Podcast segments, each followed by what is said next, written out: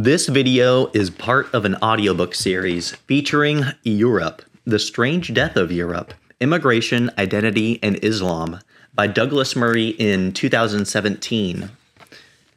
For more audiobooks, please visit my YouTube channel, find me on Spotify, or check out my website for downloads.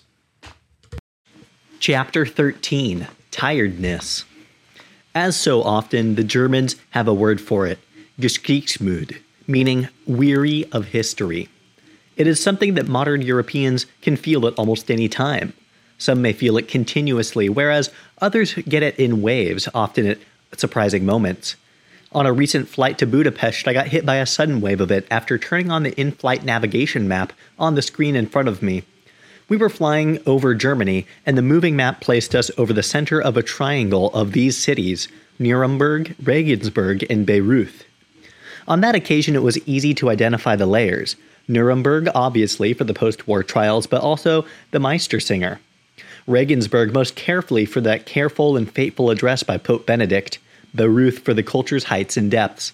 But the surge of layered thoughts brought on two things more than anything else the reminder of how old our continent is and how many layers of history there are.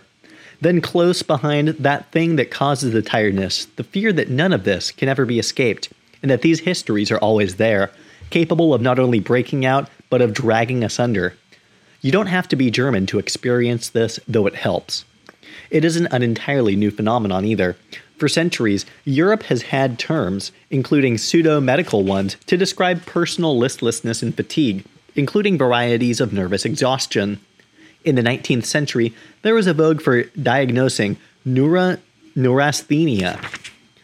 But even 19th century exhaustion was not only fearful about frayed nerves, but existential tiredness.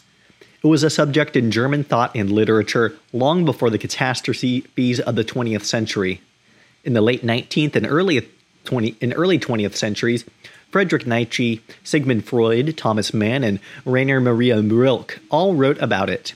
At that time, a consensus emerged that the speed and variety of the pressures involved meant, among other things, that there was a draining of the spirit, which was particular to modern life.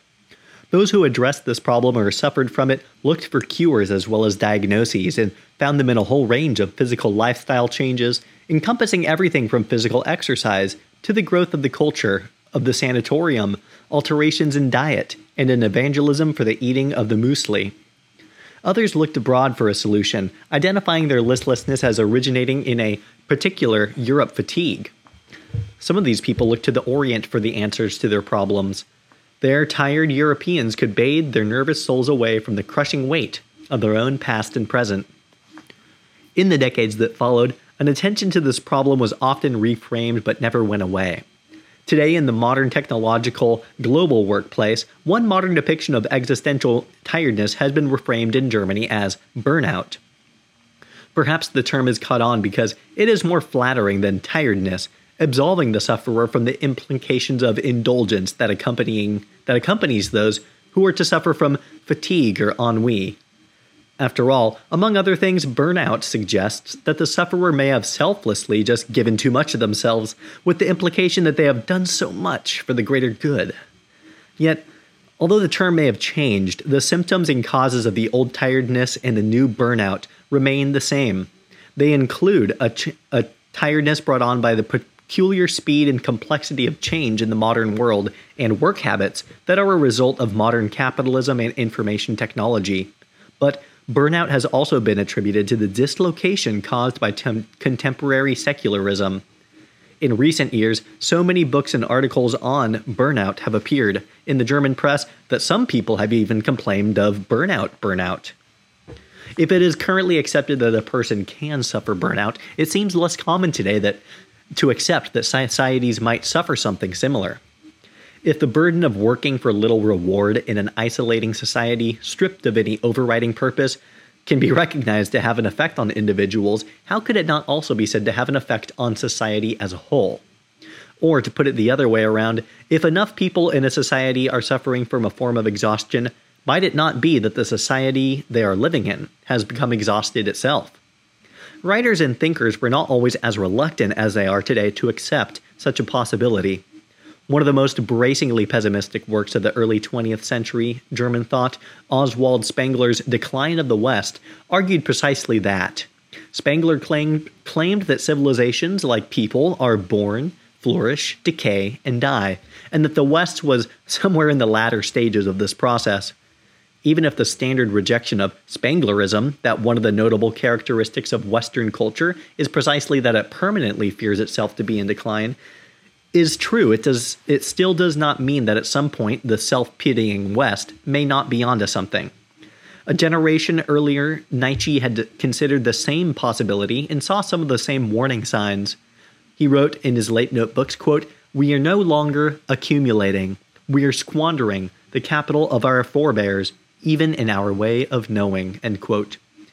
With the help of such thinkers, it is easier to recognize that what was already affecting Germany in the late 19th century was not a tiredness caused by a lack of muesli or fresh air, but an exhaustion caused by a loss of meaning, an awareness that the civilization was no longer accumulating, but living off of a dwindling cultural capital. If that was the case in the late 19th century, then how much stronger is the case today when we live on even smaller portions of that inheritance and breathe even further away from the sources that gave us cultural energy? For centuries in Europe, one of the great, if not the greatest, sources of such energy came from the spirit of the continent's religion. It drove people to war and stirred them to defense. It also drove Europe to the greatest heights of human creativity it drove Europeans to build St. Peter's in Rome, the Cathedral at Chartres, and Duomo of Florence, and the Basilica of St. Mark in Venice. It inspired the works of Bach, Beethoven, and Messiaen, Grünewald's altarpiece at Isenheim, and Leonardo's Madonna of the Rocks. Yet in the 19th century, that source received two seismic blows from which it never recovered, leaving a gap that has never been filled. The effects of the wave of biblical criticism that swept through German universities in the early 19th century is still being felt two centuries later. When Johann Gottfried Eichhorn at Göttingen began to treat the texts of the Old Testament with the same scrutiny as, would be applied to any other historical text, it had an effect that is still rarely acknowledged. Europe had the, Europe had knowledge of the great myths, yet the Christian story was the continent's foundational myth, and as such, had been inviolable. In 1825, when a young Edward Pusey was sent from Oxford University to find out what these German critics were doing, the Englishman realized the import of the work at once. Late in his life, he, recalled, he recalled to his biographer the impact that his discoveries in Germany had on him. Quote, I can remember the room in Göttingen in which I was sitting when the real condition of religious thought in Germany flashed upon me. I said to myself, This will all come upon us in England, and how utterly unprepared for it we are. End quote. Pusey was struck by Eichhorn's total insensibility to what Pusey saw as the real religious import of the narrative. In time, that wave of insensibility, or sensibility, extended to the New Testament as well, not least through David Friedrich Strauss and his The Life of Jesus Critically Examined from 1835. It finally did reach England just as it had reached everywhere else. As sure as the Islamic critics or clerics today fight to keep any element of criticism away from the foundations of their faith, in the knowledge of what it will do to the whole, so the Christian clergy across Europe tried to keep the results of such criticism away from their flock. But they could not. Just as surely as the clerics today could not wholly stem the tide of criticism approaching them, it washed over the continent as surely as it was predicted. It was not just the investigation, it was not just that the investigations of the German scholars had discovered fresh roots of scholarship. Trying to keep the Bible, Bible watertight from criticism failed not because the question raised in the heads of the German higher critics were unique to them, but because they were questions that had occurred to many people. Now they had been voiced, and the Bible was henceforth up for critical inquiry and analysis like any other text. Pulled apart by historical comparison, questions of authorship and questions of fallibility, the generations of believers after Strauss would have to find a new accommodation with these discoveries. Some pretended that these changes had not occurred, were not relevant, or had all been answered. But much of the clergy began to realize that a fundamental shift had occurred, and that they must shift too. Of course, textual scholarship did not do this job single handed. It was joined in 1859 by the other part of the double whammy to the Christian faith, which was Charles Darwin's On the Origin of Species by Means of Natural Selection. Perhaps even more important than the contents of the book itself was the process Darwin sped up. Where once divine design had explained every all that was awe-inspiring, Darwin put forward an entirely new proposal that, as Richard Dawkins had summed up, quote, given sufficient time, the non-random survival of hereditary entities, which occasionally miscopy, will generate complexity diversity, beauty, and an illusion of design so persuasive that it is impo- almost impossible to, to distinguish from deliberate, intelligent design. End quote. Darwin's discovery was fiercely debated at the time, as it is now. But the backlash was doomed t- to failure. The condition of the argument for the divine scheme after Darwin was not good. This was not about a single discovery, it wasn't even about the filling in of one particularly large gap in man's knowledge. It was simply the first wholesale explanation for the world we inhabit that had no need for God. And though the origin of life remained a mystery, the idea that the entire mystery was solved by the claims of religion seemed less and less plausible. It was still possible to find wisdom and meaning in the scriptures, but the Bible had at best become like the work of Ovid or Homer, containing great truth, but not itself true. Although almost everybody in Europe now knows some version of these facts, we have still not found a way to live with them. The facts of the loss of belief and faith across a continent are frequently commented on, and indeed taken for granted. But the effects of this are often less considered. Rarely, if ever, is it recognized that the process described above meant one thing above all that Europe had lost its foundational story. And the loss of religion to Europe did not just leave a hole in the moral or ethical outlooks of a continent, it even left a hole in its geography. Unlike, say, the United States, the geography of Europe is a collection of towns and villages.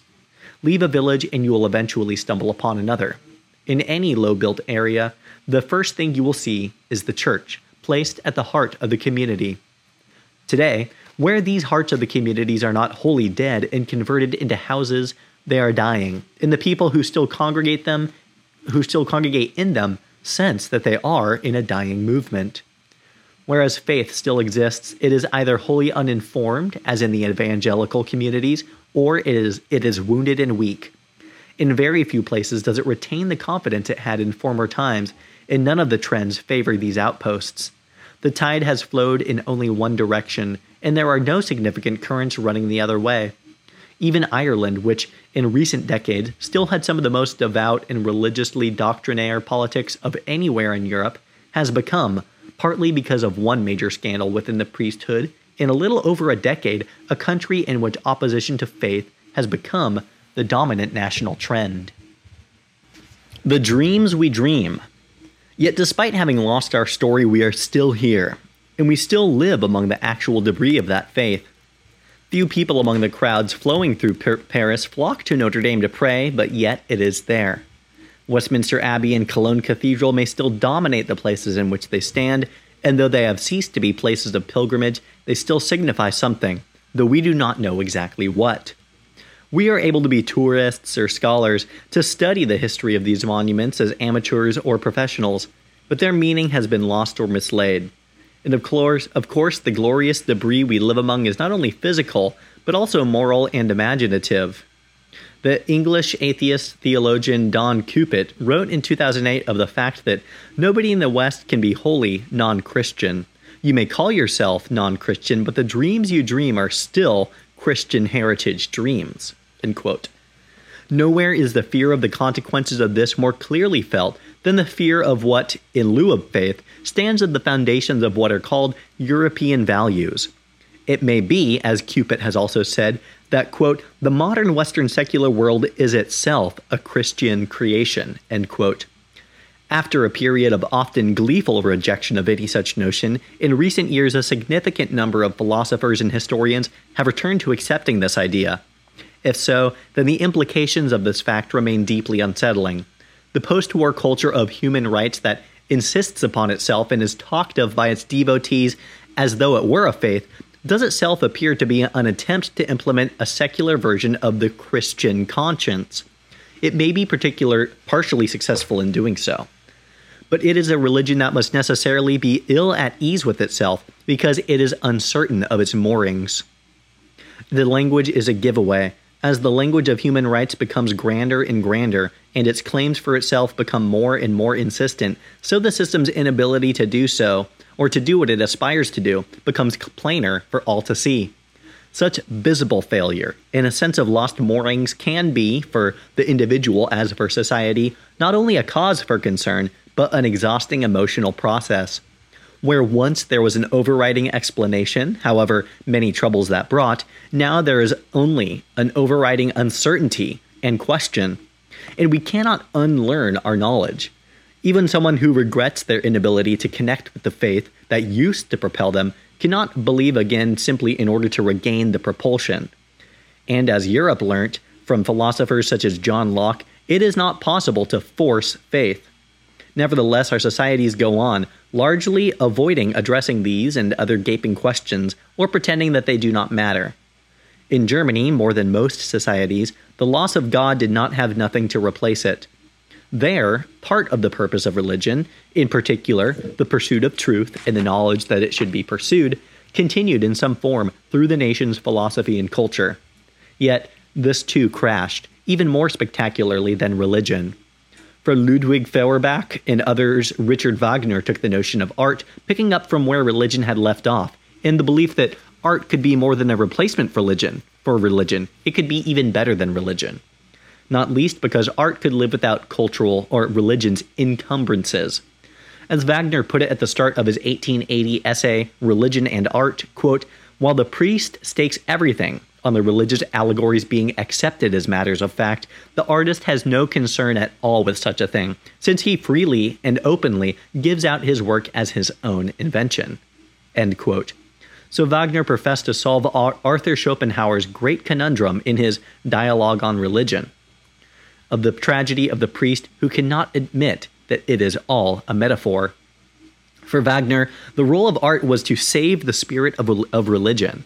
What he attempted to speak on in his music and essays was the source of that otherworldly, subconscious voice that calls to us, asks questions, and seeks answers. From Tannhauser all the way through to Parsifal, his ambition and achievement created a kind of religion that could stand on its own and sustain itself. Perhaps more than any other composer, he achieved that aim. Yet it was not enough, and it too foundered, of course. It failed to achieve a fully religious state for individuals. Those who try to live their lives by the Wagnerian religion find themselves living very unhappy lives. And it failed more publicly because the whole world, whether justly or, un- or otherwise, could one day learn from Wagner himself that culture on its own cannot make anyone either good or happy. There was still the philosophy, but German philosophy was almost at the very root of the problem. The sense of neurasthenia felt in the late 19th century was in part created by a weariness with philosophy. And not only because suddenly there was so much awareness of how much there was to think about, but because German thought was already characterized by a weightiness that too easily transferred into weariness and even fatalism. There are, of course, many reasons for this, but among them is a peculiar, peculiarly German pursuit of continuously, relentlessly pursuing ideas to their end point, wherever that might lead. This tendency also has an expression in German, Drang nach dem Absoluten, the drive towards the absolute.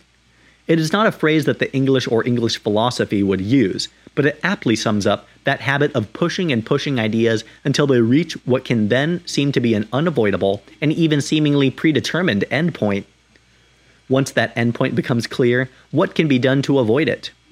There is a reading of Hegel that can lead people to this, to the idea that history itself is a force to which we must simply submit. In this vision of philosophy and of politics, it might be more accurate to describe not so much a drive toward drive towards the absolute as a pull towards the absolute. From at least the 19th century, German philosophy had a tendency to present certain ideas and theories as revealed truths, exercising an almost gravitational force that could not be resisted, however hard it might be to live with those truths. The dogged habit of pushing ideas to their utmost point made German philosophy overtake most other philosophies of the day. It was why it swept not only across Europe, but also across Russia, and eventually, even the universities of America. Indeed, German philosophy almost ruled the world of philosophy for a time, and it helped also to crash it. The truth the truths were laid out, and people simply had to find a way to live with them. Martin Heidegger is often said to have provided the nadir when he used his rector's address at the University of Freiburg in 1933 to tell his audience that the crucial decisions for the future of their country had now been made for them. Decisions were a thing of the past, in his view, because all of the important questions had now been decided. All that could now be done was submit to those decisions. Just one of the problems with absolutes and the pursuit of them is what happens when they crash. Unlike the fudge of liberalism, which allows everybody to plausibly blame anything, an absolute, when it crashes, leaves everything in the wreckage, not only people and countries, but all dominant ideas and theories. From the rubble of these constantly crashing ideas, a certain ennui is not just likely but inevitable. In the 19th and early 20th centuries, from Bismarck to the Great War, Germany went through such crashes repeatedly. Not least among the catastrophes of each crash was that each made the next more likely. The British writer Stephen Spender spent part of his 1930s living in Berlin and reflected on that time in his diary in 1939. Before the ultimate catastrophe had begun, he mulled on the Germans he had met while living there. As he wrote, quote, The trouble with all the nice people I knew in Germany is that they were either tired or weak. Why were the nice people so tired? End quote. Existential tiredness is not a problem only because it produces a listless type of life. It is a problem because it can allow almost anything to follow in its wake. Some people might find it unlikely that philosophy, which is never going to be a pursuit of more than the very few, could have any such widespread effects. But the failure of ideas and the systems that those ideas create do have an effect. Religious and secular ideas all start with the few, but have a way of filtering through a whole nation. A familiar attitude to questions in life is that although one may not know the answers oneself, somewhere there is someone who does. The effects when the people who know the answers, whether artists, philosophers, or clergy, kept, keep being shown to be wrong is far from energizing. And while some systems may be eroded over time, as have the monotheisms of most of modern Western Europe, they may also be debunked comparatively swiftly, as eugenics and racial theories have been debunked philosophical and political ideas may be dreamed up by a few, but when their foundations fall away, the more popular they have been, the more desolation they leave in their wake. As was the case with the most popular philosophies of all time, philosophy of all, philosophies that could be made into totalistic political visions. Much of Europe's 20th century political misery came from a contemporary secular effort to arrive at a political absolute.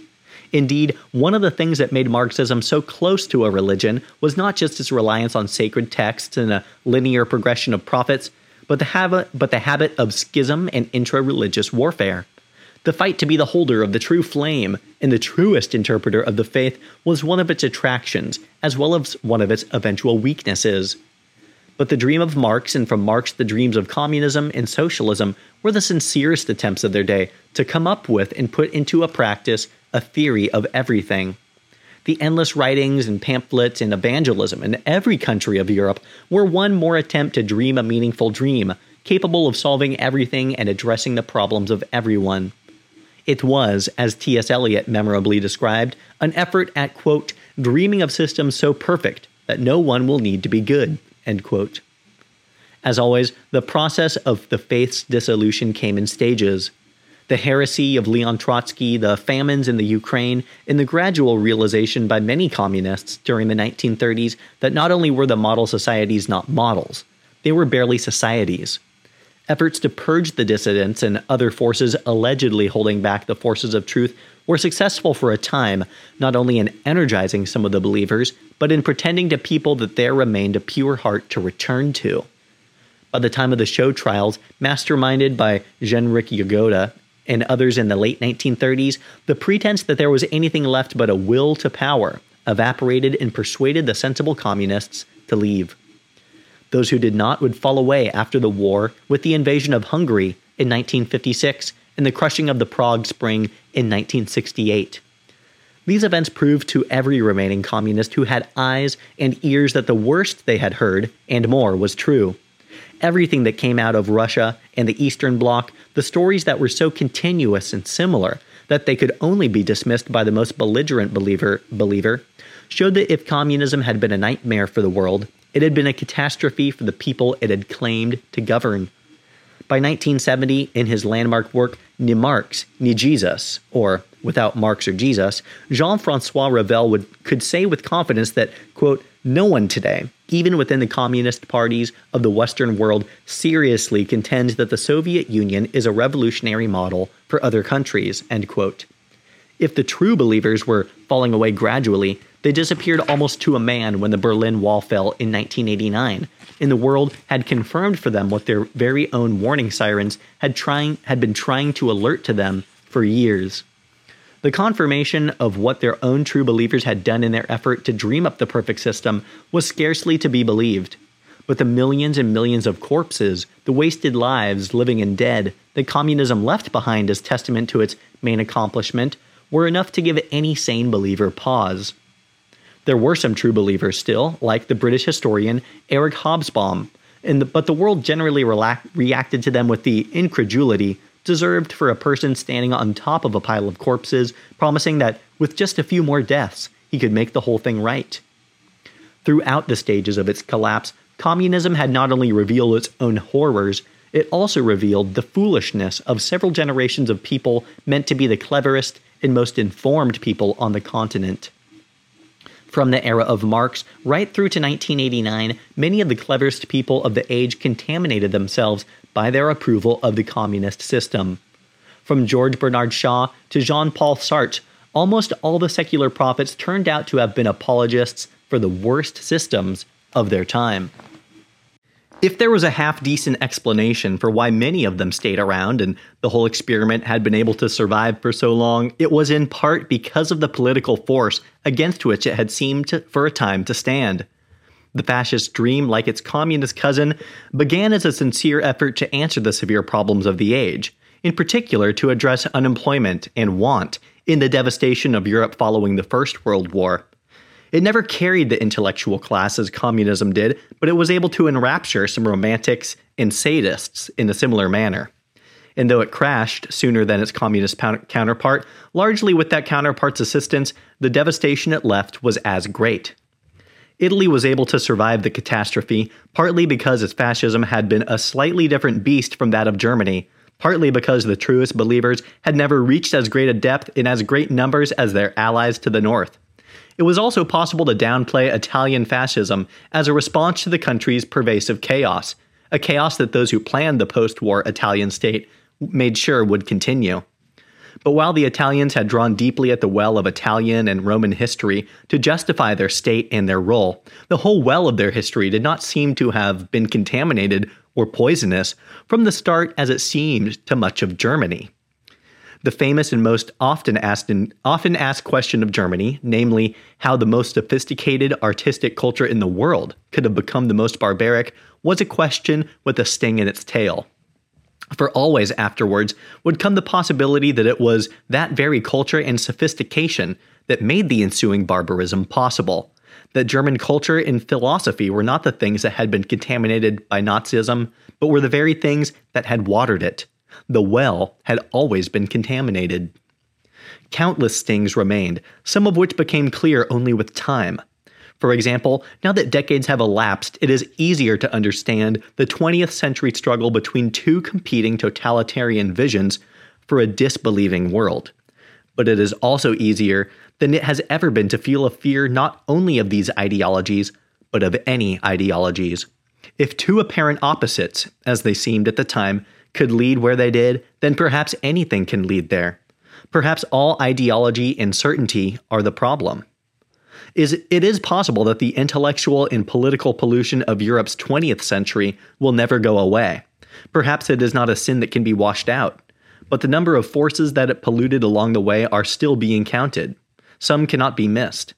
Most obvious among these are the racial theories that had fascinated some European writers and geneticists up to the 1940s but lost their appeal after Bergen Belsen. Other forces caught in the slough included things that Europeans might have had need of in the years ahead. They include the very concept of the nation state and the feeling of nationhood, as well as the ideologies of nationalism. As a form of hypernationalism, Nazism took all of these down with it.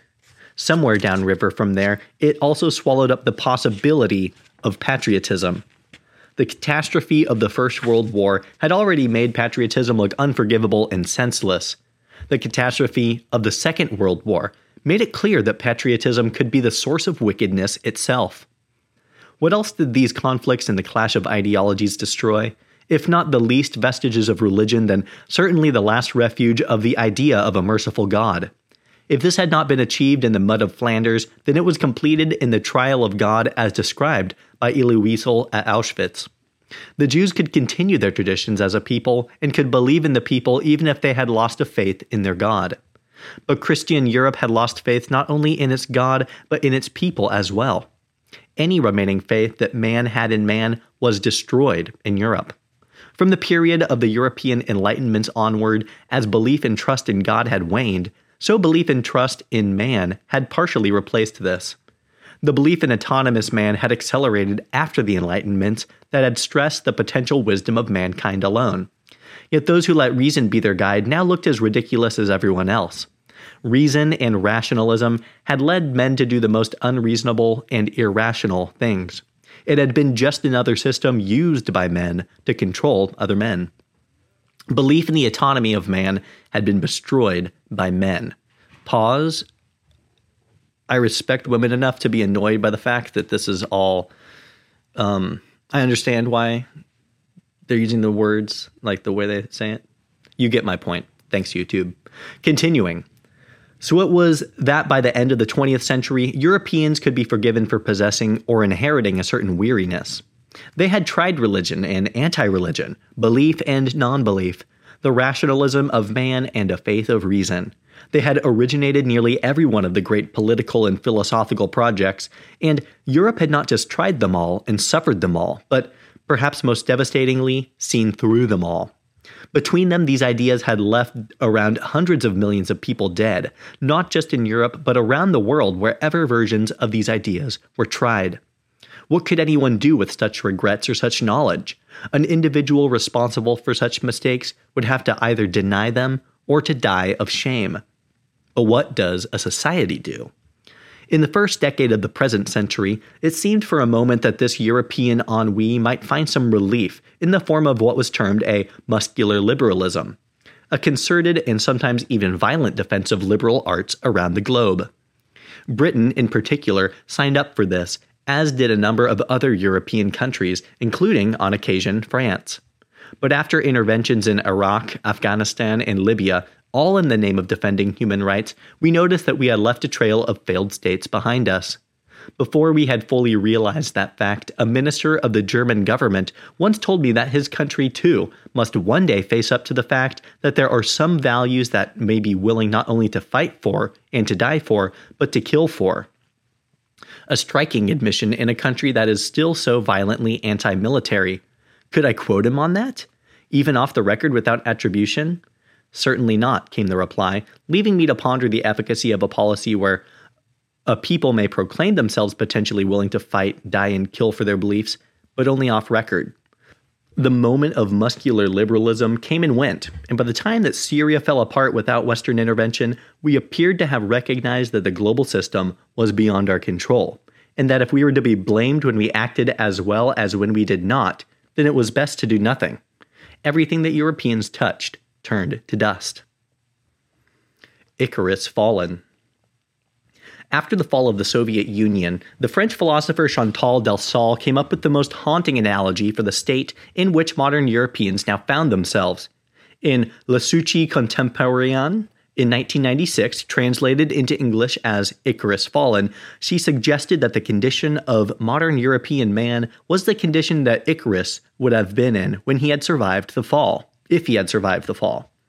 We Europeans had kept trying to reach the sun, flew too close, and hurtled back down to the earth. They may have certainly failed, and they may be dazed, but they somehow survived and are still here.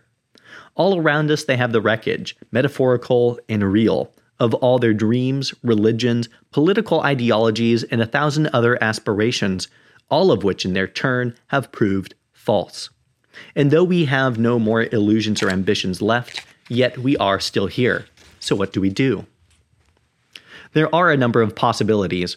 The most obvious is that the fallen Icaruses could give themselves over to lives devoted solely to pleasure. As Delsol observed, this is not a rare resort among people who have lost their gods. Quote, the great collapse of ideals often draws in its wake a kind of cynicism. If all hope is lost, then let us at least have fun. End quote. As she points out, it is what, among others, the Soviet leaders did once they lost faith in their particular utopian ideal.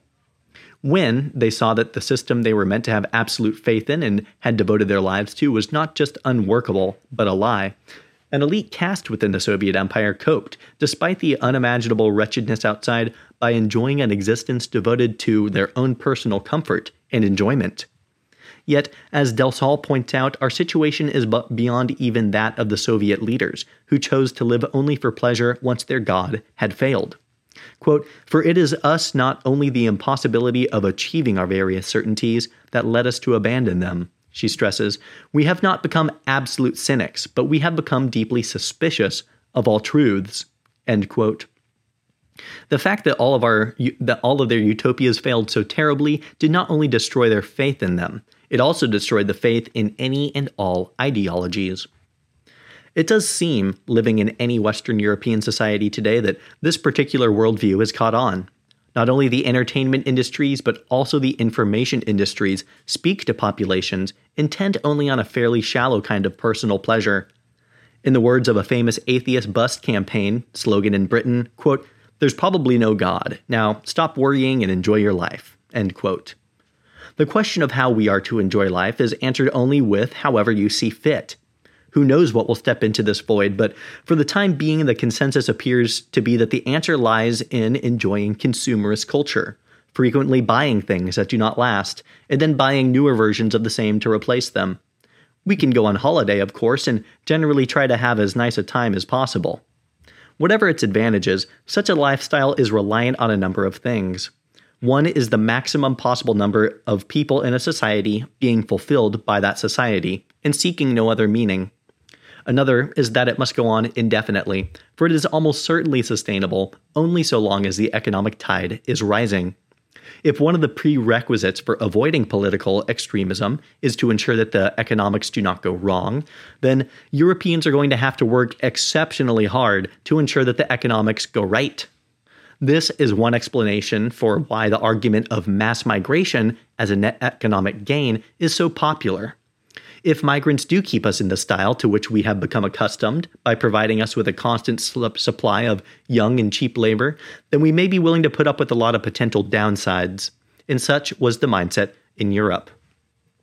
If the economics do not go well and the standard of living for Europeans drops, then any wise political leader must know the number of depths that could be visited or revisited. However, for the time being, skating on top of these fears and trying to enjoy themselves is one answer, if not exactly the most interesting that the species has come up with. It may be a ter- terrible generalization to say this, but beneath the surface existence, everything else in European thought and philosophy is a mess. So much so that even whilst seeing where some of those 19th and 20th centuries thinkers went wrong, it is possible to look back on their ideas with something like envy. How certain they were, how infinitely surer still seemed their predecessors. The vastness of the gap between them and us strikes at sudden moments. Consider Izaak Walton's Life of Jean Donne in 1640. At the end of this brief work, Walton speaks of his friend's last days and describes his body, quote, which once was a temple of the Holy Ghost and has now become a small quantity of Christian dust. And then at the last line, but I shall see it reanimated. End quote. We sometimes behave as though we had the certainties of our ancestors, yet we have none of them, and none of their consolations. Even the bleakest philosophers of 19th century Germany look plagued with certainty and consolation beside their descendants today. Today, German philosophy, like the philosophy of the rest of the continent, has been ravaged not just by doubt, as it should be, but by decades of deconstruction. It has pulled itself and everything apart without having any notion of how to put anything, let alone itself, back together again. Instead of being inspired by the spirit of truth in the search for the great questions, the continent's philosophers have instead become entranced by how to avoid questions. Their deconstruction not only of ideas but of language has led to a concerted effort never to get beyond the tools of philosophy. Indeed, avoidance of the great issues sometimes seems to have become the sole business of philosophy. In its place is an obsession with the difficulties of language and a distrust of all fixed things. The desire to question everything, in order never to get anywhere, appears to be the point, perhaps in order to defang both words and ideas for fear of where both might lead. Here, too, there is a vastness of self distrust. It was some years ago, during a conference at the University of Heidelberg, that the full catastrophe of modern German thought suddenly came upon me. A group of academics and others had gathered to discuss the history of Europe's relations with the Middle East and North Africa. It soon became clear that nothing would be learned because nothing would be said. A succession of philosophers and histories spent their time studiously attempting to say nothing as successfully as possible. The less that was successfully said, the greater the relief and the acclaim. No attempt to address any idea, history, or fact was able to pass without first being put through the pit stop of the modern academy. No generality could be attempted and no specific could be uttered. It was not only history and politics that were under suspicion. Philosophy, ideas, and language itself had been cordoned off as though around the scene of a crime. To any outsider, the edges of that scene were clearly visible. The job of the academics was to police the cordons, all the while maintaining some distractions in order to, at all costs, prevent wanderers from stumbling back onto the terrain of ideas. All relevant words were immediately flagged and disputed. The word nation was an obvious problem. History was another word that caused immediate interruption. When someone was so unwise as to use the term culture, events ground to a halt. The word had too many different connotations and disagreements around its use to be able to even be used. The word itself could not be allowed to signify anything. The aim of this game, for a game it was, was to maintain the pretense of academic inquiry while making fruitful discussion impossible. As in so many academies and colleges across Europe, this game continues to the satisfaction or relief of its participants and the frustration or indifference of everybody else. If there remains any overriding idea, it is that ideas are a problem. If there is any if there is any remaining commonly held value judgment, it is that value judgments are wrong. If there remains any remaining certainty, it is a distrust of certainty. And if this does not add up to a philosophy, it certainly adds up to an attitude shallow, unlikely to survive any sustained onslaught, but easy enough to adopt. Yet, most people in their lives seek some form of certainty. Religion, politics, and personal relations remain among the very few ways to try to create such certainty before the chaos we see all around us. Most people outside Europe or the cultures we have influenced share none of these fears, distrusts, or doubts. They do not distrust their own instincts or their own actions. They do not fear acting in their own interest or think that their own self interest or the self interest of their kind should not be furthered. They seek to further their own lives, aspire to standards of living they see others have attained. And they have, in the meantime, a whole range of ideas, often just as numerous as Europe's, which draw them to other conclusions. What is the effect of people coming into Europe in very large numbers who have not inherited the doubts and intuitions of Europeans? Nobody knows, and nobody ever did. All we can be certain of is that it will have an effect. Putting tens of millions of people with their own sets of ideas and contradictions into a continent which already has a vast history of ideas and contradictions is bound to have consequences. The presumption of those who believed in integration is that in time everybody who arrives will become like Europeans, a presumption made less likely by the fact that so many Europeans are unsure whether they want to be Europeans. A culture of self doubt and self distrust is uniquely unlikely to persuade others to adopt its own stance. Meanwhile, it is possible that many, at least of the incomers, will either hold fast to their own certainties or even, quite plausibly, attract Europeans in the generations to come with these certainties. It is also plausible that many of those who come will enjoy the lifestyle, will take part in the aspirations and the fruits of the economic uplift so long as it continues, and yet despise or disdain the culture into which they have come. They may use it, as President Erdogan so memorably said of democracy, like a bus, and get off wherever it has taken them to their desired destination. Surveys of social attitudes consistently show migrant communities from outside Europe to have views on the social liberal- liberalism, not to say libertarianism, of Europe that would terrify Europeans if those views came from within their own communities. The liberalism of modern Europe, of modern Europe also provides these arrivals with some ostensible justifications for their stance. The Muslim father does not want his daughter to become like Western women because he sees some Western women and knows what they do. He does not want his daughter to become obsessed with consumerist culture when he sees all that it produces. That which he would refute is in the society all around him. Perhaps in time, rather than become more like the society into which they have moved, such people will, become more entrenched in their own ways precisely because of the society into which they have moved. At the same time, the evidence to date suggests that it is like unlikely that Europeans will much defend their own values before such people. In a country like Britain, it has taken decades for opposition to female genital mutilation to be mainstream. Despite being illegal for three decades and despite more than 130,000 victims in Britain, there still have been no successful prosecutions for the crime. Whoa. If Western Europe finds it so difficult even to confront something as straightforward as FGM, it seems unlikely it will ever be able to defend some of its subtler values in the years ahead. Yet, even if all the incomers were a clear threat, even if Europeans regarded all further migration as composed entirely of people who would grow to dislike them, even the fatigue returns. For if that is the case, then an attitude will have to be taken towards it, and a reaction, even a rebellion, will have to take place. Before this, there is a weariness Europeans have felt before, most obviously after the Great War. Can it be possible that having lost so much, another problem of perhaps an even greater scale can emerge? Surely, such sacrifice and disaster earns us some time off in the great calendar of history. The lack of questions and discussions about the change that is happening in Europe may in large part come down to this. Is it better off not to ask the questions because the answers to them are bad? Certainly, that would help explain the otherwise extraordinary levels of opprobrium heaped upon dissenting voices in the era of mass immigration.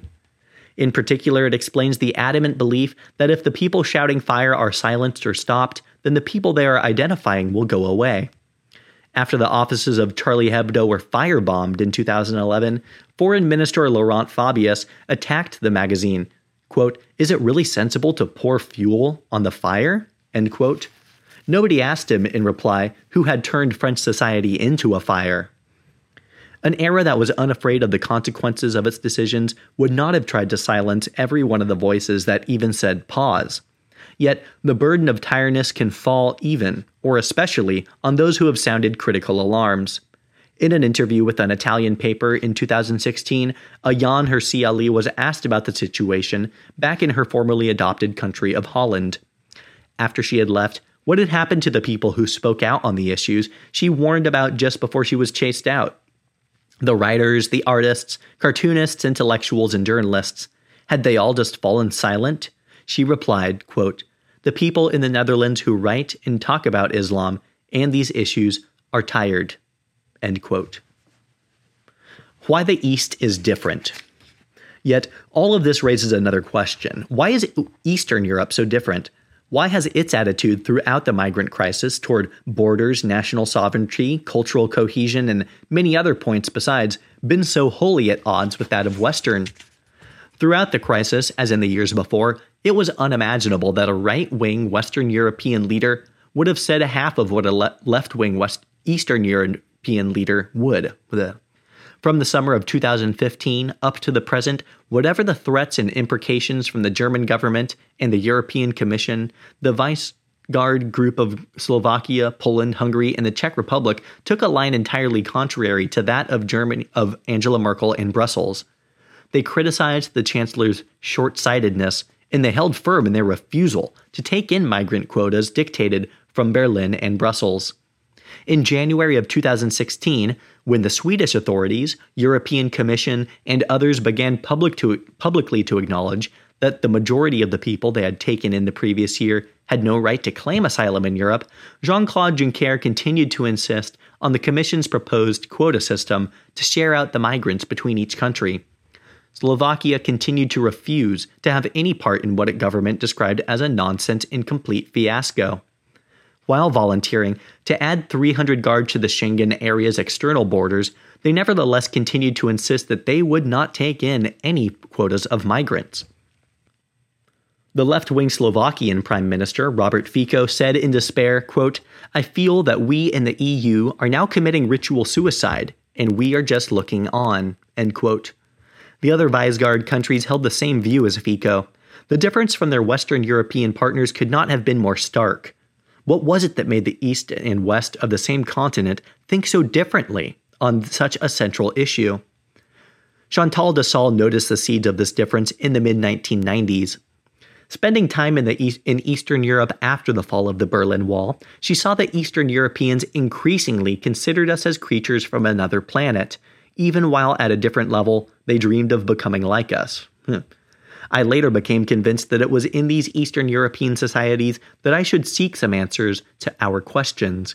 The divergences between us and them led me to the belief that the last 50 years of good fortune had entirely erased our sense of the tragic dimension of life. That tragic dimension of life had not been erased in the East, and nowhere have the consequences of this been more clearly displayed than in the attitudes of Eastern Europeans' leaders, with the support of their public, to the migration crisis. All these countries wished to join the European Union and all wanted the greatest possible integration of European countries, with free movement and all the economic benefits that membership entailed. But when Chancellor Merkel opened up the external borders of Europe, all of these countries rebelled. And not just rebelled, but made a stand. On the 15th of March 2016, the Prime Minister of Hungary used his ceremonial speech for the national holiday to explain the East's wholly different approach to migration, borders, culture, and identity.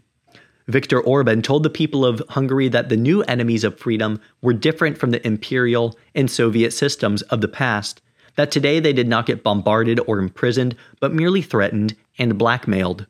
But, quote, the peoples of Europe may have finally understand, understood that their future is at stake. He continues, At last, the peoples of Europe who have been slumbering in abundance and prosperity have understood that the principles of life that Europe has been built on are in mortal, mortal danger. Europe is the community of Christian, free, and independent nations, equality of men and women, fair competition and solidarity, pride and humility, justice and mercy, this time, the danger is not attacking us the way wars and natural disasters do, suddenly pulling the rug from under our feet. Mass migration is a slow stream of water persistently eroding the shores. It is masquerading as a humanitarian cause, but its true nature is the occupation of territory. Keep in mind, this is a quote from the president or PM of Hungary. Flocks of obsessed human rights defenders feel the overwhelming urge to reprimand us and to make allegations against us. Allegedly, we're hostile xenophobes, but the truth is that the history of our nation is also one of inclusion in the history of intertwining of cultures. Mm, melting pot. Those who have sought to come here as new family members, as allies, or as displaced persons fearing for their lives have been let in to make homes for themselves. But those who have come here with the intention of changing our country, shaping our nation in our own in their own image, those who have come with violence and against our will have always been met with resistance. End the quote. For the most powerful country in Europe, this vision from Hungary could not be accepted. It stood not just in opposition to the policy of the German government of the day, but of each German government's immigration policies since the Second World War. The pressure from Berlin was unrelenting, yet the irreconcilably different outlooks between East and West remained. That May, just a month before his country took over the presidency of the European Union, Robert Fico defended Slovakia's refusal to take in quotas of migrants as dictated by Brussels and Berlin.